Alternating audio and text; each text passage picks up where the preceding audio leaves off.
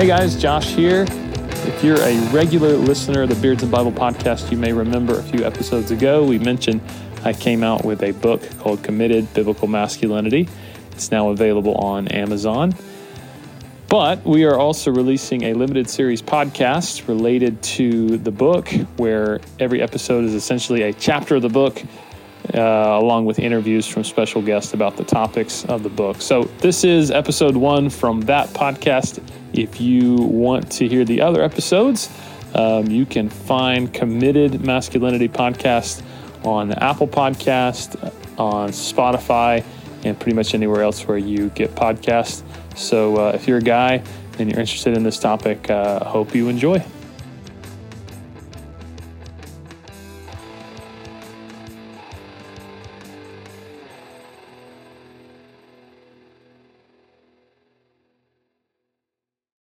The weirdest meetings you ever have as a pastor are the ones you step into with little or no context about who it is you're meeting and why they want to meet with you in the first place.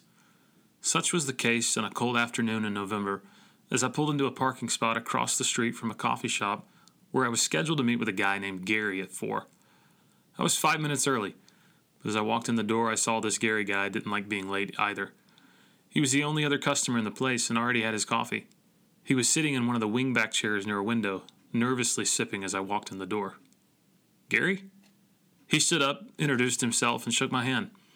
I ordered my coffee and took a seat in the other chair across from him. Right away, I could see something was on his mind. I started trying to make small talk and ask him about his work when he interrupted me. I don't know how much time you've got, but I really need some guidance. Here's my situation. Please tell me what you think I should do. He proceeded to tell me about his struggling marriage he and his wife were separated but still living in the same house. He'd made his fair share of mistakes over the years, and so had she. But things were worse now than they ever had been. Their relationship was fractured and teetering dangerously close to the brink of divorce. He'd never been a church going man, but now he was desperate. His life was falling apart. He needed God, and he wanted to make things right. So, what should I do? he asked. I took a deep breath in, and we started talking about faith and the power of the gospel how God could take any broken situation and turn it around for good. I encouraged him to fully commit himself to Christ, to pray for his marriage, and to do everything he could to make things right with his wife. We talked about taking responsibility, owning his mistakes, offering forgiveness, and pursuing healing. Gary listened and didn't say much as I talked, just nodded along with me in agreement in between occasional coffee sips. When I finished talking, he nodded one last time and said, Okay, I'm in. A month later, I watched Gary profess his full commitment to Christ in the waters of baptism. A little while after that, I saw him sitting next to his wife at church for the first time. Gary started showing up at almost every men's ministry event we offered. He started serving alongside several other men to work on our church building. Slowly but surely, God started putting Gary's life and marriage back together. Gary's commitment to Christ, through obedience to God's word, was evident as the power of the Holy Spirit restored what seemed to be a hopeless situation. Now, Gary serves as an elder at our church. One of the most incredible privileges of my ministry was getting the honor to officiate a vow renewal ceremony between Gary and his wife. God did the work, but Gary committed.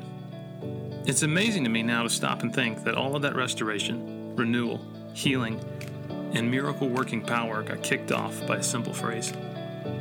Okay, I'm in.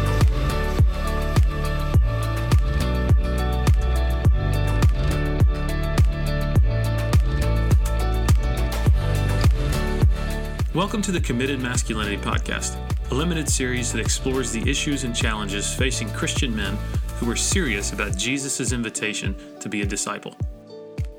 On each episode of our series, we will review the content of each chapter of the book, Committed Biblical Masculinity, and then discuss the issues on each episode with special guests.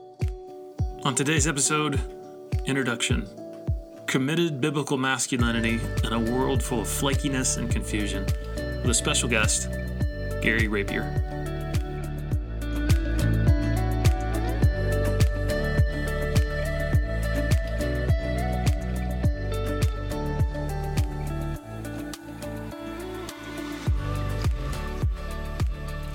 Commitment issues. Commitment to the right things can produce incredible results. But let's be honest Commitment is boring. It holds us back from all the other cool things that could be out there. It stifles us, restrains us. It's overrated. At least that's the message preached to us day in and day out by our culture. We want low commitment and countless options. Commitment just isn't popular anymore. Now, perhaps more than ever before, as men, we're putting a lower premium on commitment and a higher value on keeping our options open. The other night, my wife and I sat down to relax and watch some TV. We had a choice between multiple video streaming services Hulu, Netflix, Prime, Peacock. Once we found a streaming service, we then had the choice between thousands of options of movies, TV shows, or documentaries. After that, we had a choice between something funny, action packed, dramatic, or heartwarming. And once we finally made our selection, we had the option at any time to back out and choose something else without any penalties or consequences. But let's be honest, once we found a show we both agreed on, one of us fell asleep and the other started scrolling on the phone. Researchers from the University of North Carolina, Chapel Hill, have actually studied how our culture immersed in online technology makes us flakier and more non-committal. It's a lot easier for a guy to text a friend with an excuse as to why he's canceling his evening plans than it is to call them. And it's more convenient to hit the interested button on a Facebook event to something he was never planning on going to than it is to mark decline on a paper RSVP card. Internet pornography has completely reshaped how men view commitment to women in sexual or romantic relationships. Internet porn has been shown to literally rewire the male brain because it never requires its consumers to focus or commit to one female in a sexual pursuit. As Gary Wilson, the author of Your Brain on Porn, puts it, with internet porn, a guy can see more hot babes in 10 minutes than his ancestors could see in several lifetimes. The problem is, he has a hunter gatherer brain. A heavy user brain rewires itself to this genetic bonanza so it carefully becomes associated with this porn harem. Through internet pornography, a man now has unprecedented access to the private and personal features of thousands of women of every size, shape, ethnicity, hair color, and body type. And he doesn't have to commit to any of them. He can use them for whatever he wants, close out the tab, and open another to search for another woman of any different type to arouse his excitement. Every day, men are presented with thousands of choices, some trivial and others deeply significant. And often, for fear of making the wrong choice and missing out on something better, we make no choice. Or we commit half heartedly with a backup plan. Or we commit to something in the moment, but later find that we lack the consistency, willpower, and focus to actually follow through and do what we said we were going to do. Even in the church, it's difficult to find faithful Christian men who will consistently commit to serving on ministry teams, being involved in small groups or discipling relationships or even attending church faithfully with their wives and kids. It's safe to say that as men, we have serious commitment issues. Not only that, we struggle even to understand what it means to be a man. In our postmodern culture, traditional gender roles and understandings of masculinity are seen by many as bygone relics from oppressive societies that have no use in our progressive enlightened era. For the sake of being accepted and relevant to the culture at large, many have tried to label masculine gender roles as simply constructs of the collective imagination of the oppressive patriarchy, and nothing more or nothing less than that. But try as we might, concepts of masculinity and manhood won't be dismissed, and they're not going away. Men and women are different, and those differences are more than just biology. In response, some men have allowed a bastardized, corrupted, sinful version of what it means to be masculine shape their understanding of manhood. Porn, fringe activist groups, like the Proud Boys, an exclusively male political organization that swears in members under the oath. I'm a proud male chauvinist who refuses to apologize for creating the modern world. And hypersexualized and hyperviolent media disciple men each and every day with false and toxic versions of masculinity. Some men buy into caricatures of masculinity, like boys don't cry. They create a mythology that says real men don't get emotional, and any man that does should feel shame and is effeminate. This toxic lie creates untold emotional and relational trauma to countless men as their wives, children, and male friends struggle to connect and relate to them emotionally. Or real men do manly work and leave the housework for the women. This caricature of manhood usually is passed down generationally. It relegates things like cleaning, cooking, dishes, and childcare as tasks only for women, while carpentry, construction, lawn care, and outdoor manual labor are reserved only for men. Or how about this one? The greatness of a man is measured by his success on the ball field, his prowess in the bedroom, or the size of his billfold. In other words, performance equals value. Therefore, a man's competence, mastery, or dominance over other weaker men in certain areas of life earns him his worth. Men are shamed as displaying toxic masculinity by many progressives when they act too manly, and men are shamed by other men for being effeminate when they don't act manly enough. The truth is, many of us have no idea what our purpose and our role as men is supposed to look like. So we take cues from culture or from those around us about what it means or what it doesn't mean to be a man. And true biblical masculinity doesn't get talked about. But there are huge, cataclysmic consequences for us being unwilling to talk about godly biblical masculinity. Men are in crisis right now. The suicide rate among American men is four times higher than among women. Although depression is higher in women than men, less than 25% of men surveyed who had depression sought any help. 64% of Christian men view pornography at least once a month. Men who regularly view pornography have a 300% increase in their marital infidelity rate. Men are less likely to attend church, pray, or view their faith as very important in their lives than women. When we fail as men to step into our God given role and calling, we fail our wives, children, and the generations to come who need strong, godly men who will display what true biblical masculinity looks like.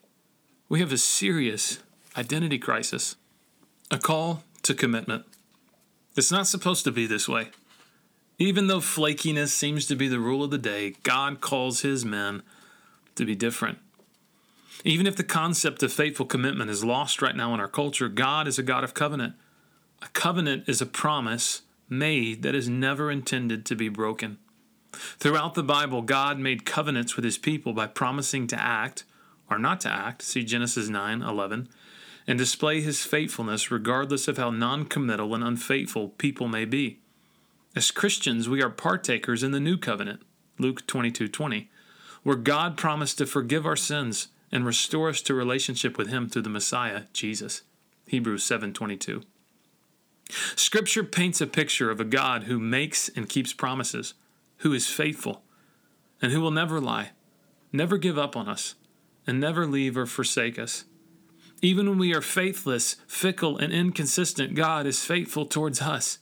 That's good news. But listen carefully. God desires for you to display those same attributes of commitment and faithfulness in your life. He wants you to be faithful in your commitment as a disciple of Jesus. One of the parables of Jesus speaks of faithful and wise servants who commit to obedience to the master, even in his absence. Matthew 24, 45, and 46. Jesus warned us that the journey of discipleship on the road to eternal life would be narrow and difficult. Matthew 7:14. God desires for you to make a commitment to being faithful to Jesus even when it's difficult. Commitment is required for the follower of Jesus. If you're married, God wants you to be faithful in your commitment to your wife. In a culture that teaches us we can divorce our spouse for any reason and go find someone more compatible if she asks us to change for any reason, the Word of God reads like a punch in the gut. I hate divorce, says the Lord, the God of Israel. Malachi 2:16. God's will is for you to be faithful to your wife sexually, emotionally, and mentally, and to lead and serve her faithfully, even as Christ loves the church. Ephesians 5:25. Commitment is a necessity for Christian men in the covenant of marriage. He wants you to be faithful in your commitments in all areas of your life, in your relationships with your brothers in Christ, in your commitment to your church, and in your career and business dealings. Why? Because if you wear the title Christian, you are claiming to represent the character of Jesus Christ. And when you are faithful, you proclaim the faithfulness of God to a world that needs to see a faithful God. Right now, more than ever before, the world needs faithful men who are not afraid to commit their lives to the right things. A call to recapture our identity. Before I went into full time pastoral ministry, I taught high school and middle school for six years. The young men and women that I taught, for the most part, not all, but for the most part, lacked positive feminine and masculine role models in their lives. In other words, they had no idea what it meant to grow up as a man or a woman. In certain cases, dad wasn't at home or was completely out of the picture, and mom was an alcoholic or abusive or a victim of abuse. So these young men and women were forced to look elsewhere to find out who they were supposed to be. On one end of the spectrum, there were well meaning figures that gave exceptionally vague, androgynous, nothingness about what it meant to be male and female in the name of not wanting to hurt feelings and wanting to include everyone. However, those voices were usually outshouted and outpreached by television, movies, video games, pornography, pop or hip hop music, social media, and online content that preached to them every day about what it meant to be a real man or a real woman. And usually, that involved a highly sexualized, over exaggerated caricature of manhood or womanhood. Real men drove trucks, watched sports, shot guns, and proved their masculinity by the number of women they were able to bed. Real women were subtle but aggressive in how they used their sexuality like a powerful weapon to control and manipulate. So, which voice won? The voice that told them that there were no real differences between guys and girls, and we can just grow into whatever we want to be, and gender is a fluid construct with multiple genders, or the ones that confirmed that yes, there are differences, but gave misconstrued and abusive definitions of what those differences actually are. I'll let you take a wild guess. If you are a follower of Jesus, the world and surrounding culture has no business defining for you what a man is supposed to be or not supposed to be.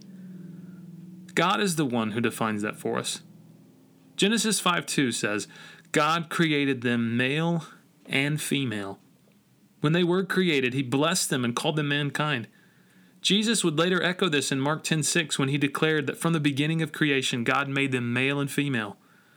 There is a beautiful design from God when it comes to who we are as men and women. For far too long, we've let the surrounding culture hijack our identity as men. If we're to be who God has called us as men, we must go back to His Word and recapture our identity. God's vision for masculinity.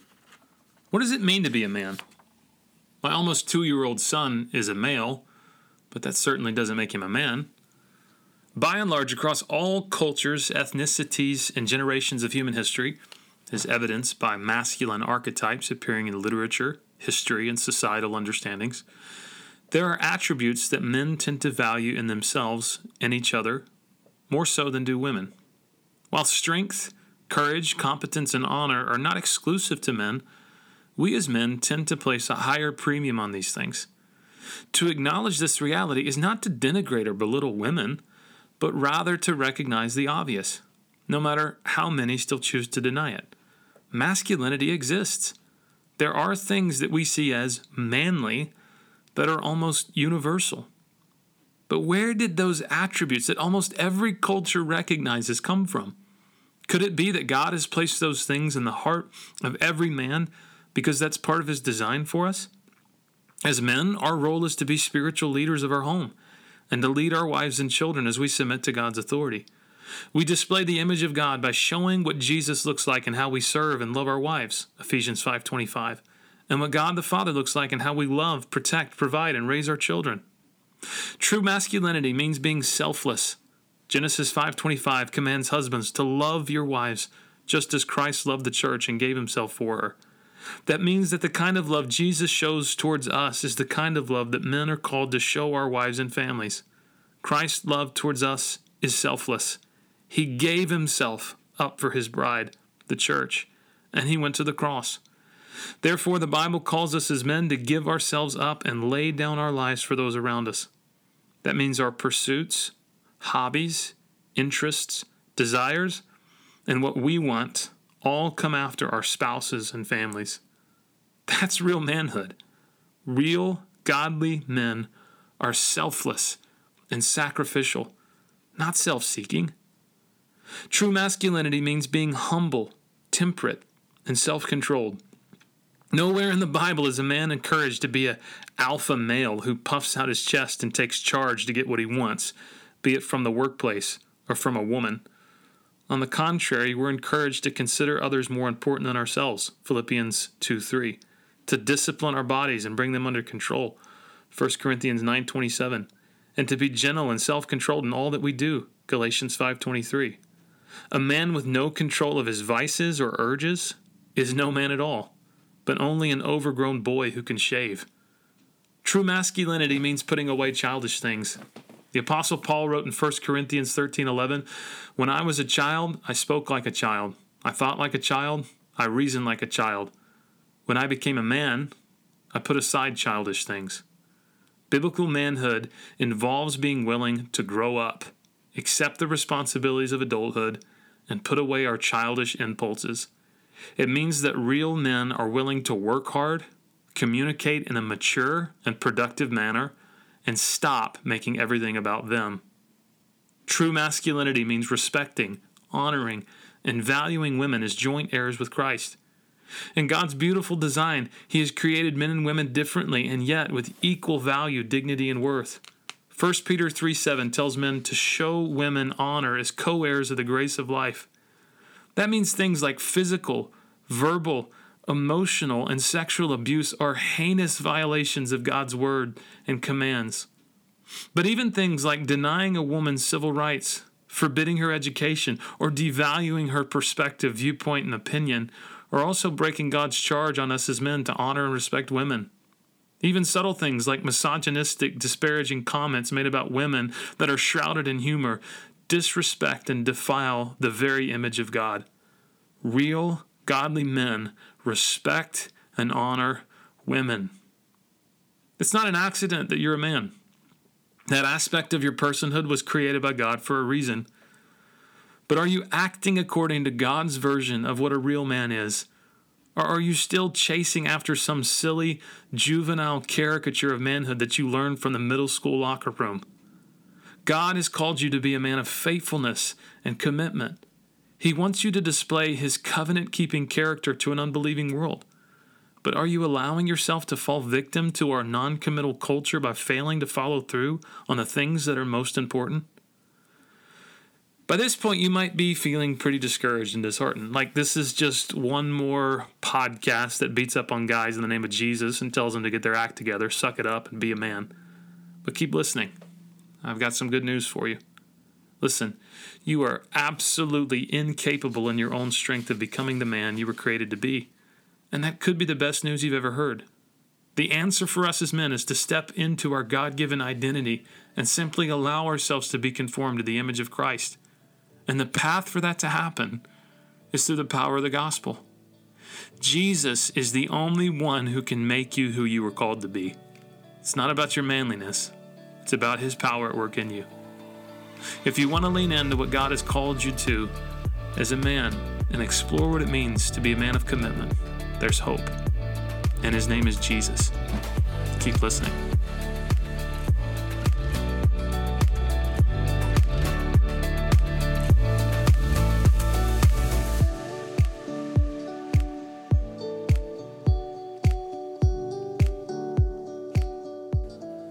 Right, I'm here with my friend Gary. Gary, how you doing today, man? I'm doing good. Doing good.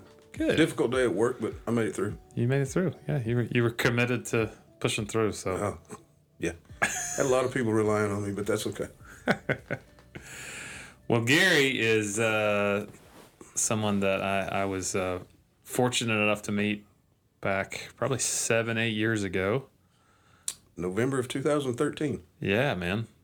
That seems like yesterday. And some, Yeah, it does. when we think about it a little bit, but uh, you maybe want to tell some folks just about yourself and who you are and what you're about. And Well, uh, my name's Gary. Uh, I'm just a simple guy. Uh, had a difficult life growing up, um, but thankfully,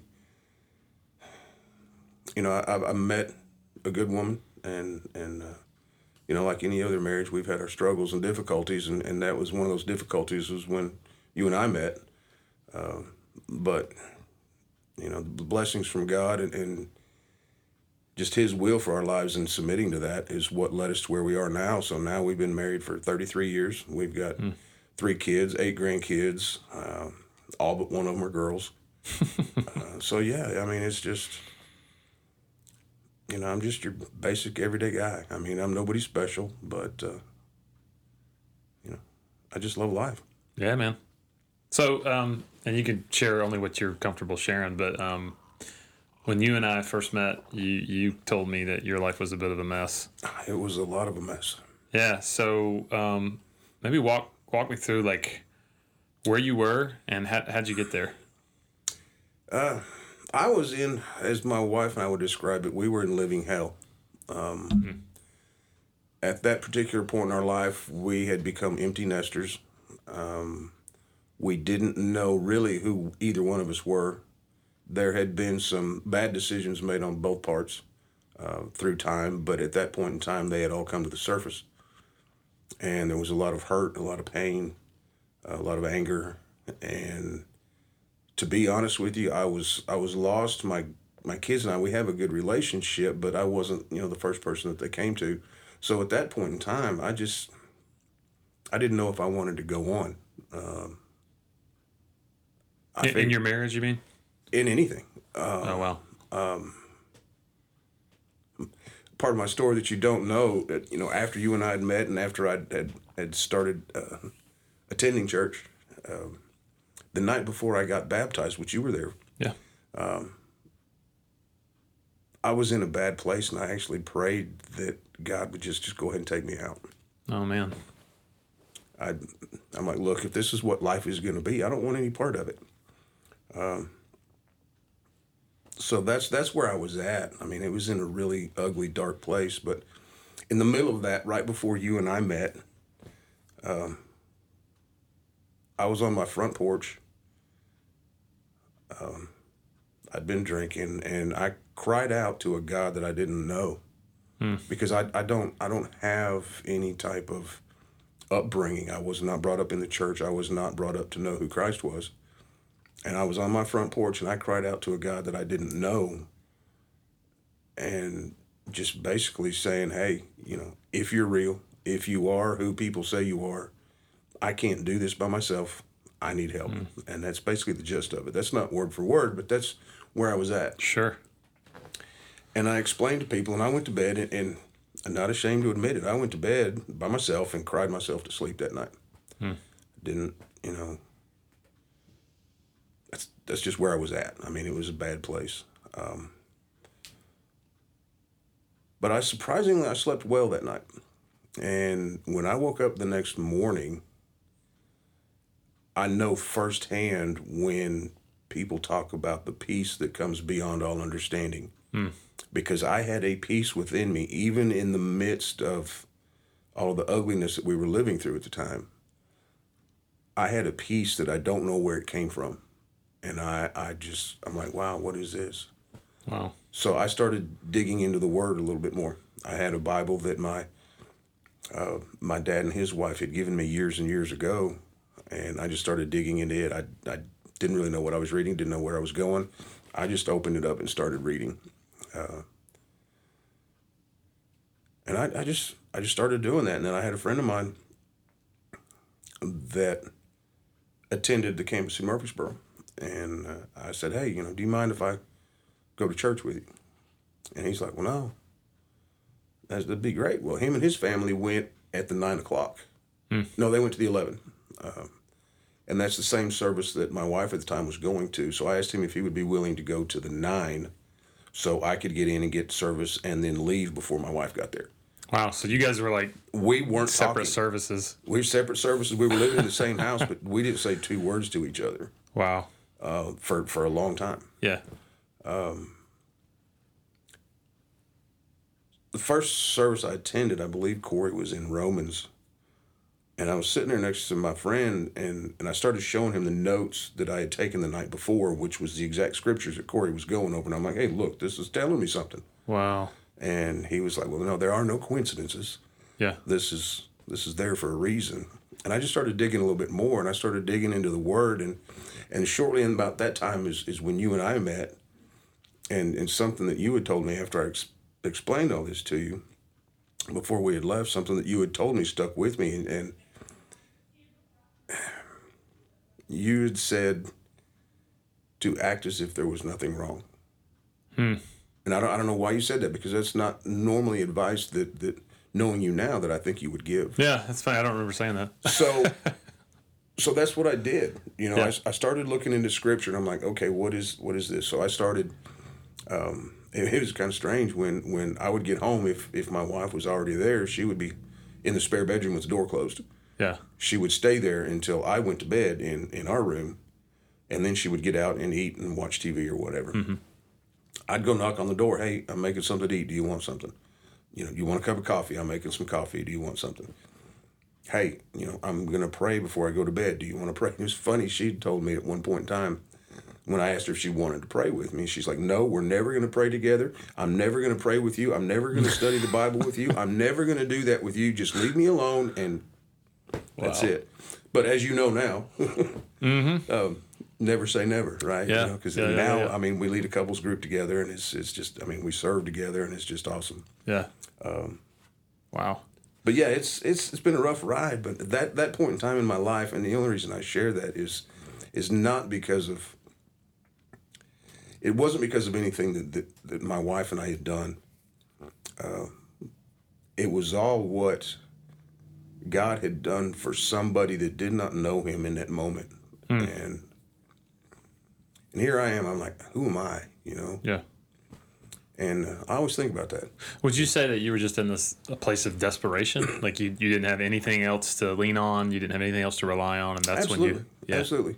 I didn't know who I was. You know, I, I had a job. You know, I, I had identified as a husband and a father for so long. And according to my wife, our marriage was over. Our kids were gone with their own lives. Hmm. They didn't need me. Yeah. You know, I had my job, um, but that's just a job. you Right, know. That, right. that didn't that didn't fulfill me. I didn't have anything to fulfill me at that point in time, and, and I didn't know who I was. Hmm. Yeah. Didn't have anything to fulfill me, and, and I had no purpose. Wow. And uh, that's that's all definitely changed now. Yeah. So, you know, this podcast, as you know, is about um, men's identity, men's purpose, what it means to be a, a biblical man. I mean, when you were in that place and if somebody had asked you, like, what does it mean to be a man? Like, what, what definition do you think you would have given them? At that point in time, I would have said I don't know.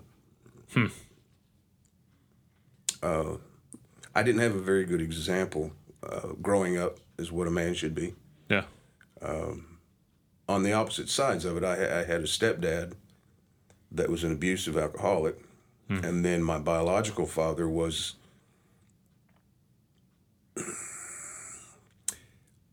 He was in a religion that was very legalistic, only on the Sabbath.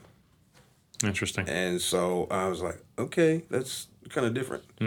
Um, so I, I had, you know, I, I never, I lived with my dad for probably five or six months when I was 17, um, after I'd already left the house. But I was already a rebel by then. You know, I Yeah. was already, you know, going against the system and going against authority and everything else. Um, because the authority that I'd grown up with just wasn't, in my opinion, it wasn't worth following. Right. It wasn't worth doing that, which leads me to, I mean, I can relate that to some husband and wife stuff, but Sure. yeah. So it just kind of seems like I've talked to a lot of guys that um, maybe grow up in similar backgrounds where they don't seem to have a strong, godly, masculine role model, and then they start going into adulthood and start looking for identity and purpose in their mm-hmm. marriage and their job. And what was that like for you? Did you seem to find your identity and purpose in, in those things? I think my goal, looking looking back now, I think my goal at that point in time, the one thing growing up the way that I did, witnessing some of the stuff that I'd witnessed with with my stepdad, because they were married when when I was about two or three, so I was real young, um, and they stayed married until I was about sixteen. But all the stuff I witnessed then, in my opinion, were were negative.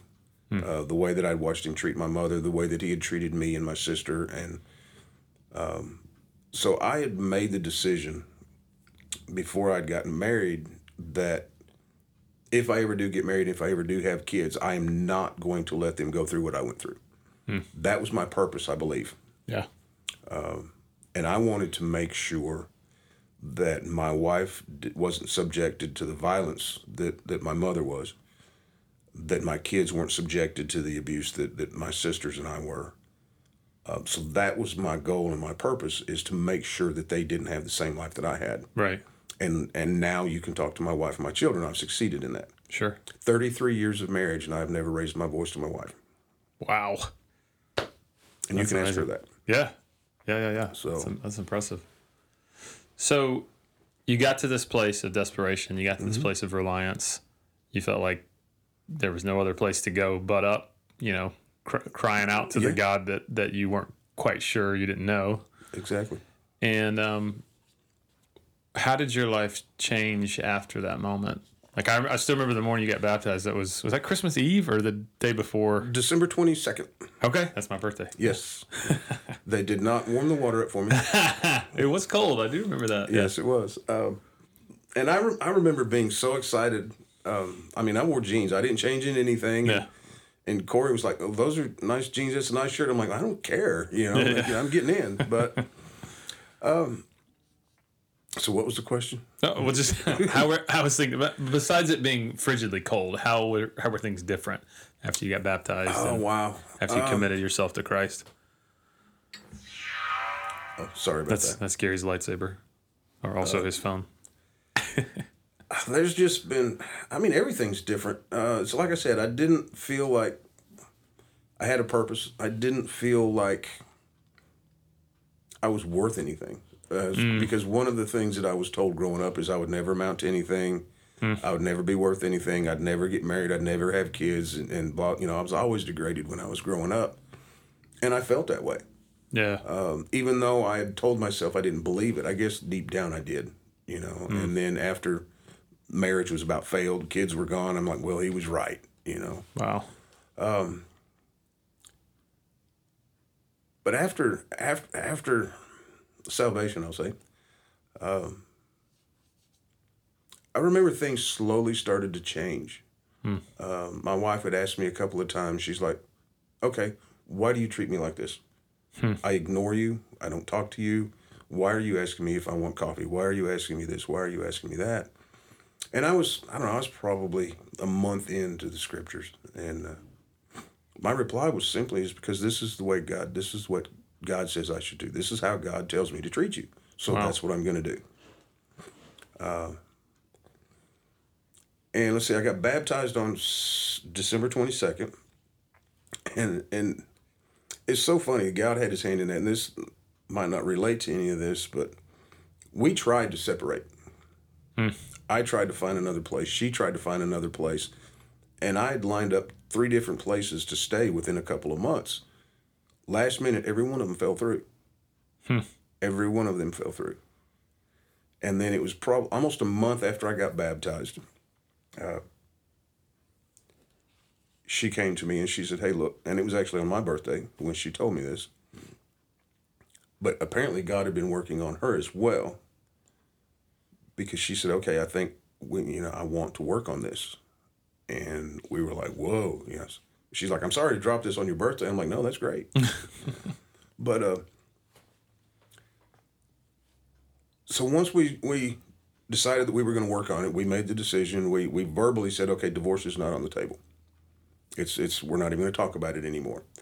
We tried for quite some time to force things on our own okay, we're not any good at communicating. We need to work on that. So we bought books on communication. Uh, we need to go on dates together. So we started going on dates together that were kind of awkward, actually. I'm sure. but when we finally, after about a month of doing that, we finally said, okay, look, this isn't working right. We feel like we're sliding backwards.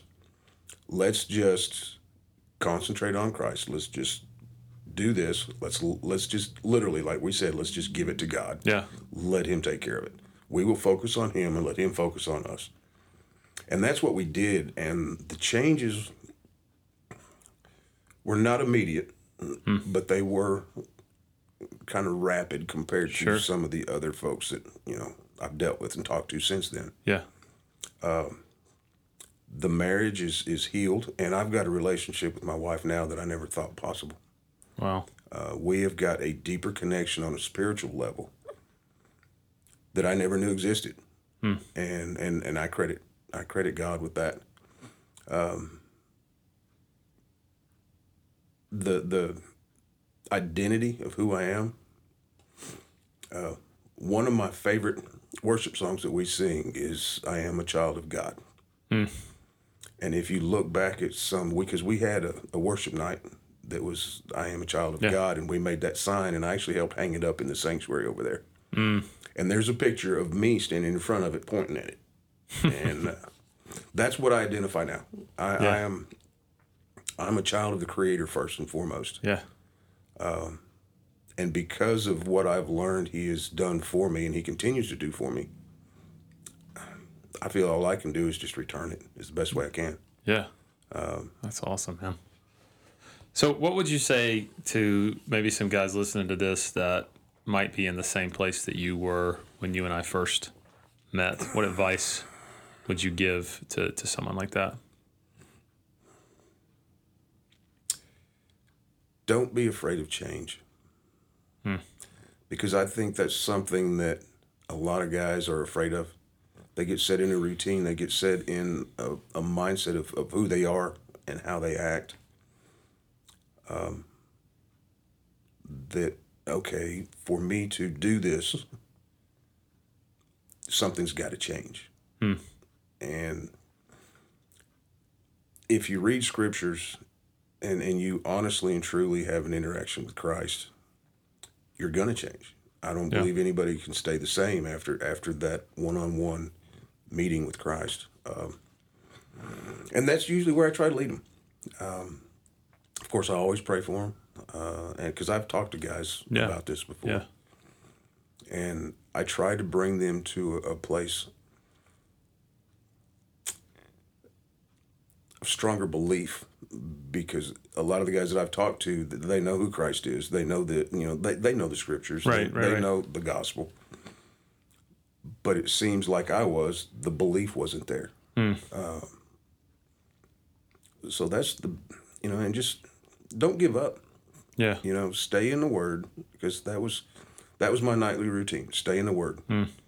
Uh, i just read and sometimes i was just reading aimlessly but it just it never ceased to be applicable to my situation didn't Yeah. matter didn't matter whether i was in new testament or old testament there was always something there that i could apply to myself Sure. and just be willing Um, Yeah. because if you it's harder to change yourself than it is to let god change you Mm. Uh, it's been my experience Yeah. Yeah. Yeah. Just commit to allowing that because that's that's the heart of god is he wants to bring us to that place. Yeah. and just allow that just don't fight it. Why do you think commitment's so hard for so many guys? fear. Um, fear is one of the reasons. I think there's there's several reasons. Um, fear of change. Um, that's that's a big one. A lot a lot of times because i've seen you know guys they'll commit to stuff they'll commit to their jobs they'll commit to making money they'll commit to sports teams Yeah. they'll commit to i mean all kinds of stuff Sure. uh, you know, weekly gathering at the local pub, whatever they're going Right, to commit to, they'll commit to it. Um, but I think it's just, I don't know, trying to establish a desire and change your priorities of what you're committed to. Because I know there's a lot of things in, in my schedule and a lot of things that I used to do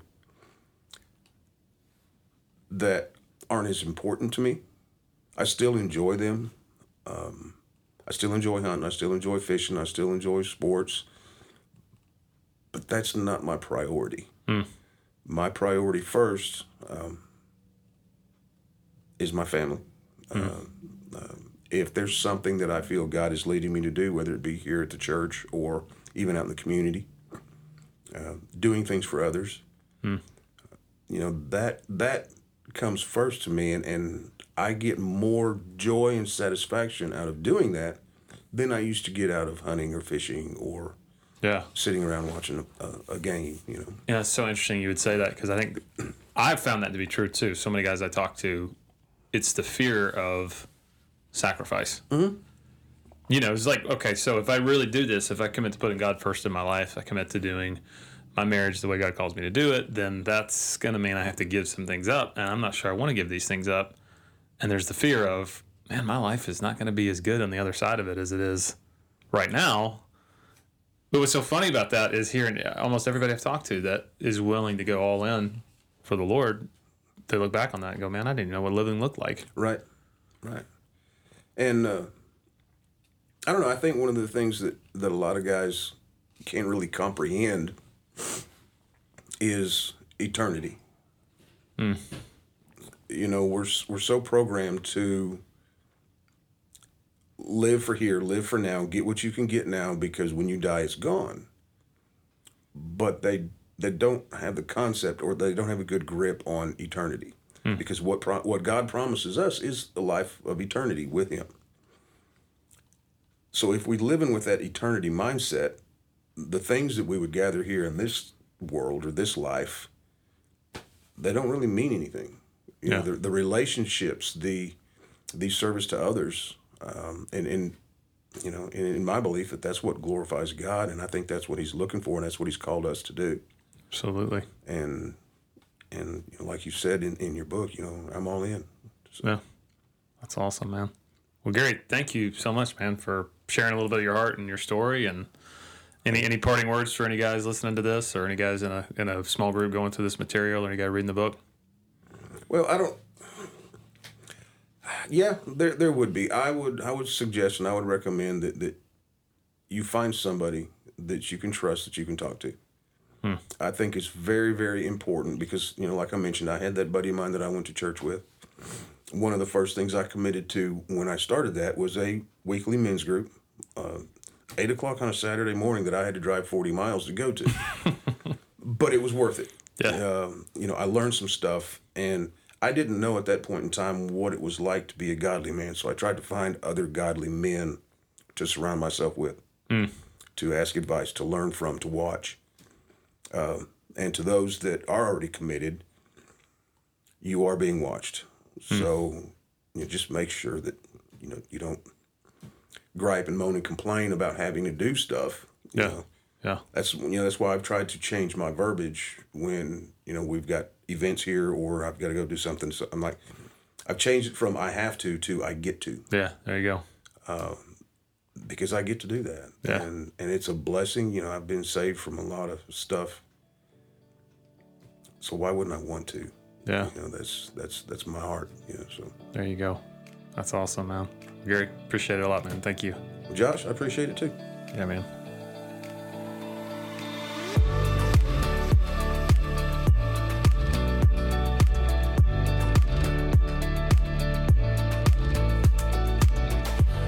Thanks for listening to the Committed Masculinity Podcast. If you like what you've heard and you want more, head over to Amazon and pick up your copy of the book, Committed Biblical Masculinity. Please give this podcast a share, leave us a review, and tune in next time. Thanks again for listening.